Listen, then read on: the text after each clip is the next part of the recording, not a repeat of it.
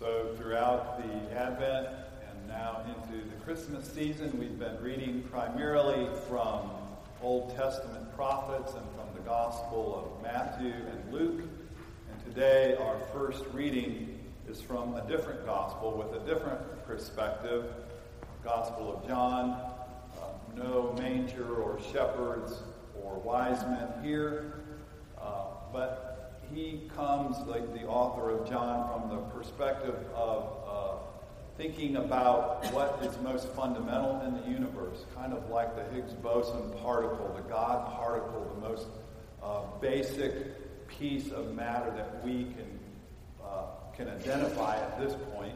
Although we'll probably find something um, even smaller and more basic sometime.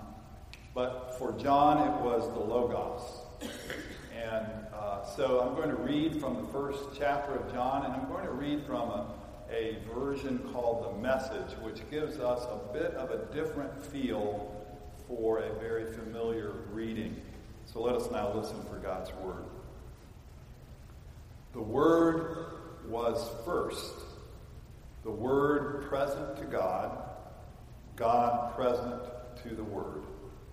The Word was God in readiness for God from day one. Everything was created through him. Nothing, not one thing, came into being without him. What came into existence was life, and the life was the light to live by. The light life blazed out of the darkness. The light life was the real thing Every person entering life, he brings into light. He was in the world, the world was there through him, and yet the world didn't even notice. He came to his own people, but they didn't want him. But wherever, whoever did want him, who believed that he was who he claimed and would do what he said, he made to be their true selves their child of God selves. These are the God begotten, not blood begotten, not flesh begotten, not sex begotten. The Word became flesh and blood and moved into the neighborhood. We saw the glory with our own eyes, the one of a kind glory, like Father, like Son, generous inside and out, true from start to finish.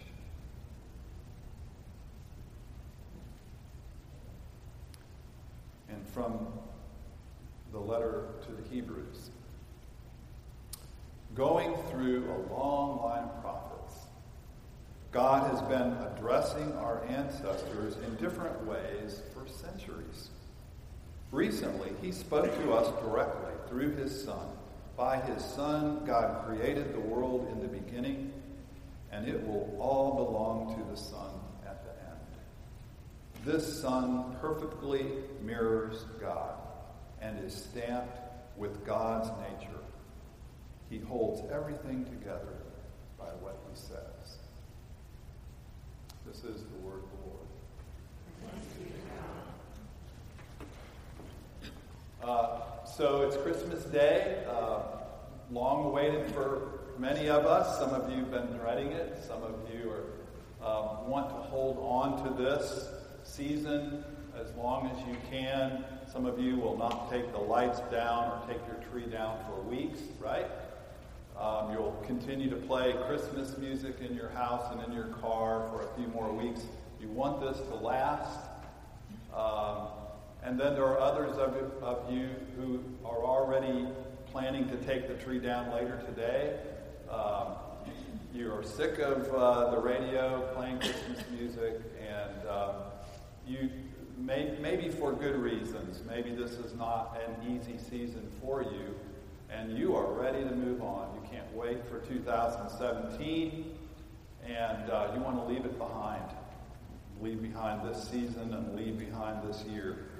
Well, uh, however you feel about Christmas, uh, it, think back to where we began at the beginning of Advent. We said that as a church, we would like our, our focus to be on the idea of the peace on earth and goodwill to all people. The promise of the angels, and uh, you know what a what an amazing intention and the heart of God for all of creation, peace on earth and goodwill to all. It's a lot to contemplate, even in uh, four weeks of Advent. Probably something we can carry forth into 2017. It began with the Magnificat, with Mary's song in response to her learning that she was going to bear a son who would be the Messiah, the long awaited Savior of her people. And that, that song that of Messiah, of the, the Magnificat, uh, echoing the Song of Hannah from the Old Testament, a song of liberation and overthrow, of, of wild changes, uh, of tremendous hope and good news for those on the bottom, but also really uh, of threat uh, for those who felt secure and, and empowered. Uh, and then the story of this season ends with uh, the the visit of the Magi from the east, led by a star, and they go first to Herod. Herod turns out to be quite a bad guy, and uh, the, the evil character in the story, and we know all about that. And it may be that in a couple of weeks, uh, when we focus on Epiphany, that we'll return to this story in more depth. Uh, so it's a story where the Magi, in a way, represent the whole wide world, the whole Gentile world, knowing about and being impacted by the birth of this child in, in Bethlehem. And also about the response of much of the world, again, especially those in high power who feel threatened by this tiny baby. At the center of the story is the manger. Last night we had a manger up here. Uh, I thought about bringing my, my dog Brewster's dog dish in for a visual today. Because um, that's really what a manger is it's a feeding trough. And uh, so many of you have cats or dogs or, or other kind of pets, maybe birds or hamsters. They all have to have something to eat out of and so the manger was the dog dish, if you will, for the animals of the household back then in Bethlehem. And that is where this baby first slept. Think about that. God, the magnificent, mysterious, beyond our comprehension creator of the universe, sleeping in a feeding trough in the lowest of places.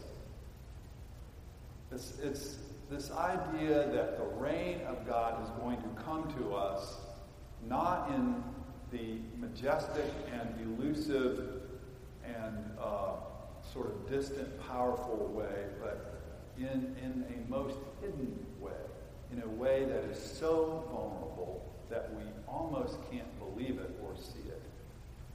We have in our history of Christian theology the idea that God is omniscient and omnipotent, God the Father Almighty.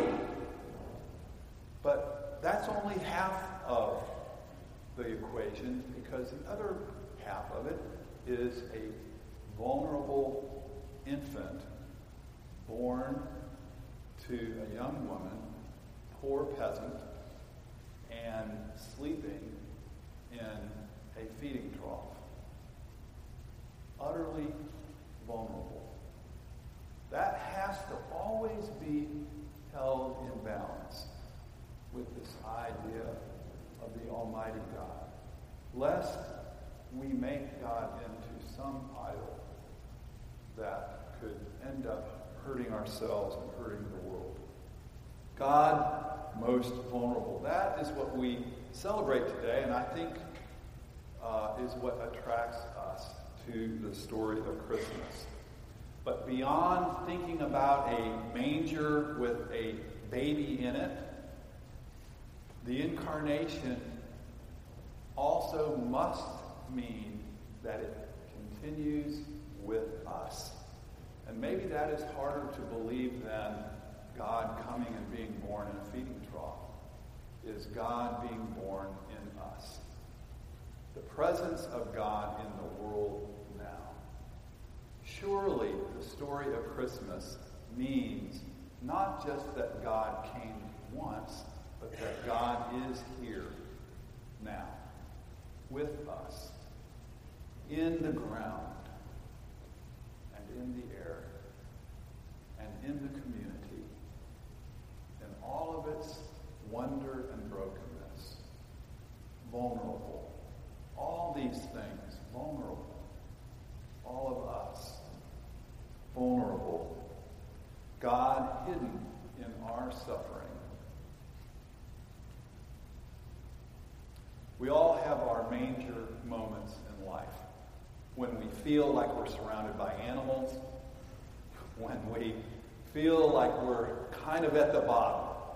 We've lost our any claim to status or pride. We're just hanging on. And it is here where God is committed to being with us. God is committed to being truly with us and invites us to respond by being truly ourselves. So to celebrate Christmas is, is also to be our true selves, to be as vulnerable as we can be, to take the kind of risk that God and Christ took. John talks about a three-tiered, well, actually, he talks, God talks in John, there's this logos, this, this pre-existent essence of all reality. We have grown up with a three-tiered vision of reality. You know, there's heaven above, and then here we are on earth, and then below the earth, there is this underworld we hope never to know or see. And and yet, in recent times, in this last century, uh, we've had many who would say that that, that three tiered idea, the idea of a God who is somewhere else, is just wrong, that that can't be. And many have said, well, God must, that, that idea is so outlandish, God is dead. But others have said, no, if God is not out there, God is here, here with us. And that really is what the story of the incarnation says. Paul Tillich calls God the ground of our being, the essence of all reality. Beyond even personal, transpersonal, God not in isolation in some distant place but here with us in intimacy, in animation of all of life, and most of all, in love. In connecting love. That's what the word religion means. It means connecting, binding. And so perhaps when we think about uh, observing religion today, we can simplify that take away all the accoutrements and just think simply about the idea of connection about God connecting with all of creation in the most vulnerable way because of God's love. Merry Christmas.